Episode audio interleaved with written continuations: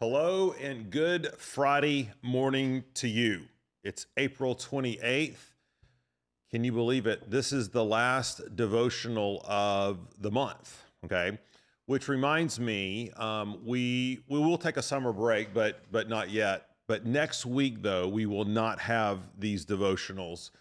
We have um, one of the Gilbert girls is graduating from FSU, and we're having all sorts of family and friends coming in from out of town. So I'm not going to be able to do these next week, we'll be back the the following week. I think that's on May 8th or something. I'm just maybe I'm making that up. Anyway, but no devotionals next week. Someone just asked me, well, "What are we going to do while these devotionals are not online?" And I just simply said, "You're going to read your Bible, right? You're going to read your Bible."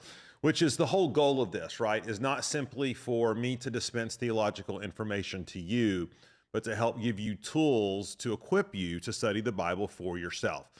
No better text to do that in than the Sermon on the Mount, the greatest sermon ever preached.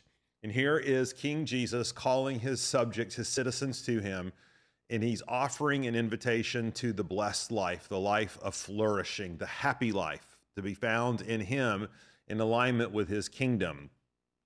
And he has been teaching the people and us what that life of the kingdom looks like. What does righteousness look like? Not perfection, but a wholeheartedness that says, Everything I am and who I am belongs to you, Lord. Now work in me, shape me, mold me.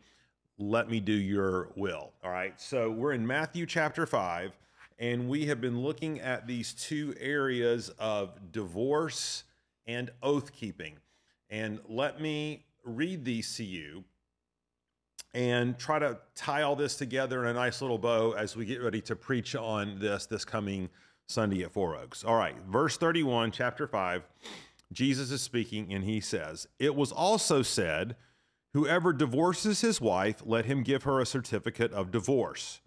But I say to you that everyone who divorces his wife, except on the ground of sexual immorality, makes her commit adultery and whoever marries a divorced woman commits adultery. Once again, you have heard that it was said to those of old, You shall not swear falsely, but shall perform to the Lord what you have sworn. But I say to you, do not take an oath at all, either by heaven, for it is the throne of God, or by the earth, for it is his footstool, or by Jerusalem, for it is the city of the great king. And do not take an oath by your head, for you cannot make one hair white or black. Let what you say be simply yes or no. Anything more than this comes from evil. So we've spent a good bit of time this week unpacking these texts. What what was it that the Old Testament taught about divorce and remarriage and keeping one's word or oath keeping? How were these passages and ideas being misinterpreted and misapplied by the Pharisees as they looked endlessly for loopholes around the law to appear righteous, but not really to be righteous? And then what does Jesus say is the correct interpretation and application? So, what I want to do in this last day on these two texts here on this Friday is to bring all this together and to ask what do these two things have to do with each other? Okay. And and and is there any particular rhyme or reason for Jesus addressing them the way he does, or Matthew ordering them in the way that he does. And, and I think there, there absolutely is. Okay. So what we find here is this idea of keeping one's word. Okay. Keeping one's word in marriage, keeping one's word in relationships. And part of what Jesus is speaking about here is, is whether in marriage or relationships, let your yes be yes, your no be no. Do what you say that you're going to do. And this idea of taking oaths, okay, is not meant to be be a workaround against keeping your word. It's it's meant to be a, a solidifier, a witness as we bring God to bear to say, before God, I commit to do these things. Now, just to show you how ingrained this idea of taking vows or oaths before God is, there are still vestiges of this even in our culture today. Just two examples. Okay, one, of course, is in a court of law where you put your hand on a Bible and what do you do? You swear to tell the truth, the whole truth, nothing but the truth, and here it is. So help me God. In other words, let God be my witness. And of course, one of the other areas that we see this idea of taking um, oaths before God is in uh, in marriage. And even when there are two people who are not Christians, okay, or who are only nominally Christian, or aren't really particularly spiritual or religious, you find that this language makes itself uh, makes its way into uh, to, to, to the vows and things that people do traditionally, right? Uh, before God and these witnesses, I make these covenants. Um, they're, they're, this is kind of an, an ingrained aspect of our culture. And I think the wedding ceremony is a good example of where these two ideas of being faithful in marriage and fulfilling one's word comes in. Okay. Now you've heard me say before that Martin Luther said, you know, that that inter, all the commandments are intertwined together. Okay. And if you disobey one or neglect one, you will by necessity neglect an additional one or two or three. They're they're all tied together. And so, so l- l- let me give you an example of that. So, if you flip in your Bibles back to Exodus chapter chapter 20, and Exodus 20 is one of the two places we find, of course, the Ten Commandments. And we've been looking last last week. We looked at the sixth and seventh commandment: "You now shall not murder, you shall not commit adultery." But I want to draw your attention to the third commandment. Okay, verse seven, Exodus 20. You shall not take the name of the Lord your God in vain, for the Lord will not hold him guiltless who takes his name in vain. What is what is that commandment teaching us? Okay, a lot of times we think, well, well the third commandment is just forbidding cursing, right? You shouldn't take the names the Lord's name in vain. You shouldn't say um, attach God's name to the word damn, or you should not invoke God's name as a curse against someone. We, we typically think about it sort of in those in those ways. But to take the name of the Lord in vain means, in essence, to go against one's word to God. Okay, to to to you've taken His name, but you've ta- but it's only vanity, right? It's only for show. It doesn't have any real binding authority. And what we see in marriage is that people are not just taking a vow or an oath to one another, although they are doing that. They're also taking that vow and that oath uh, to one another before God. They're making a commitment primarily to God.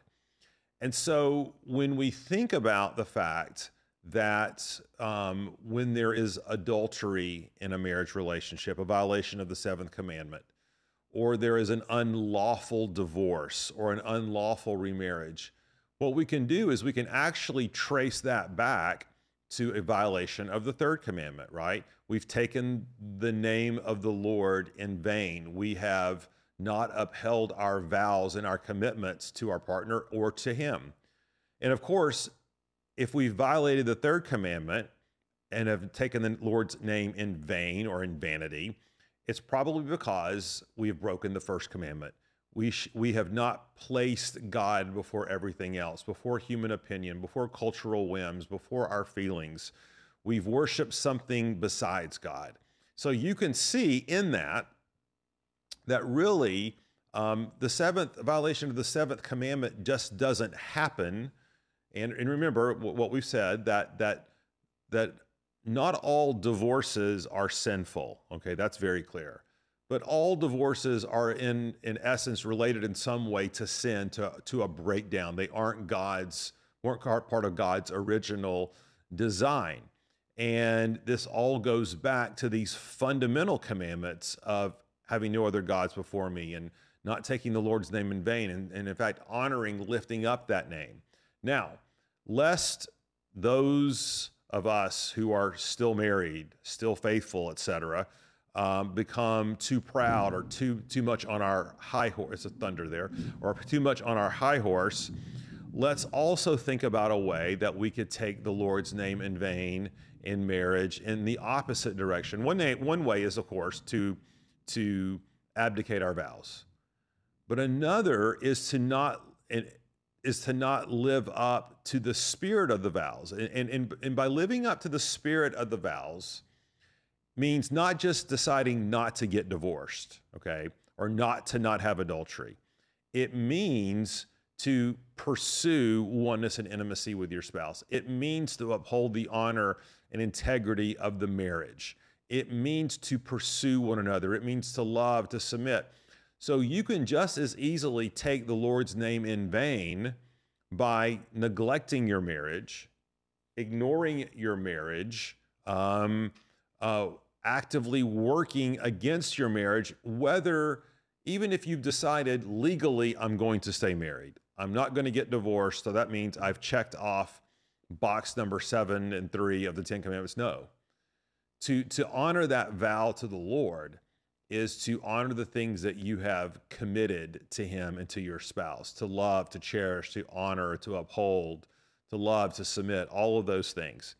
And I think in this way, we can see, again, going back to Matthew, how divorce and remarriage and oaths, how these things are um, intricately uh, bound and wedded, pun intended, together.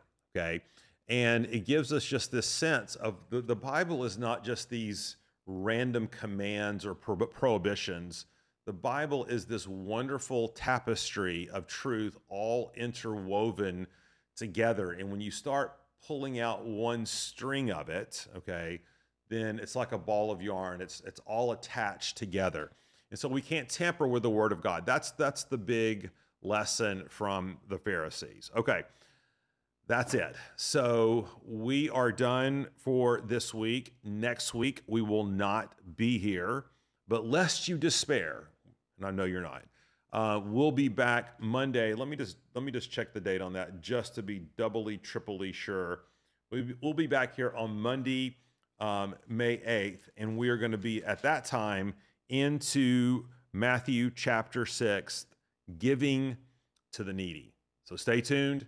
Hope you guys have a great weekend, week. Hope to see you soon. Let me pray for us. Lord, go before us now. We don't want to play games with you. We don't want to take your name in vain. Uh, we want our word to mean something. We want to honor and glorify you in all that we do. And we pray these things in your son's name, Jesus Christ. Amen. Thanks, everybody. See you soon.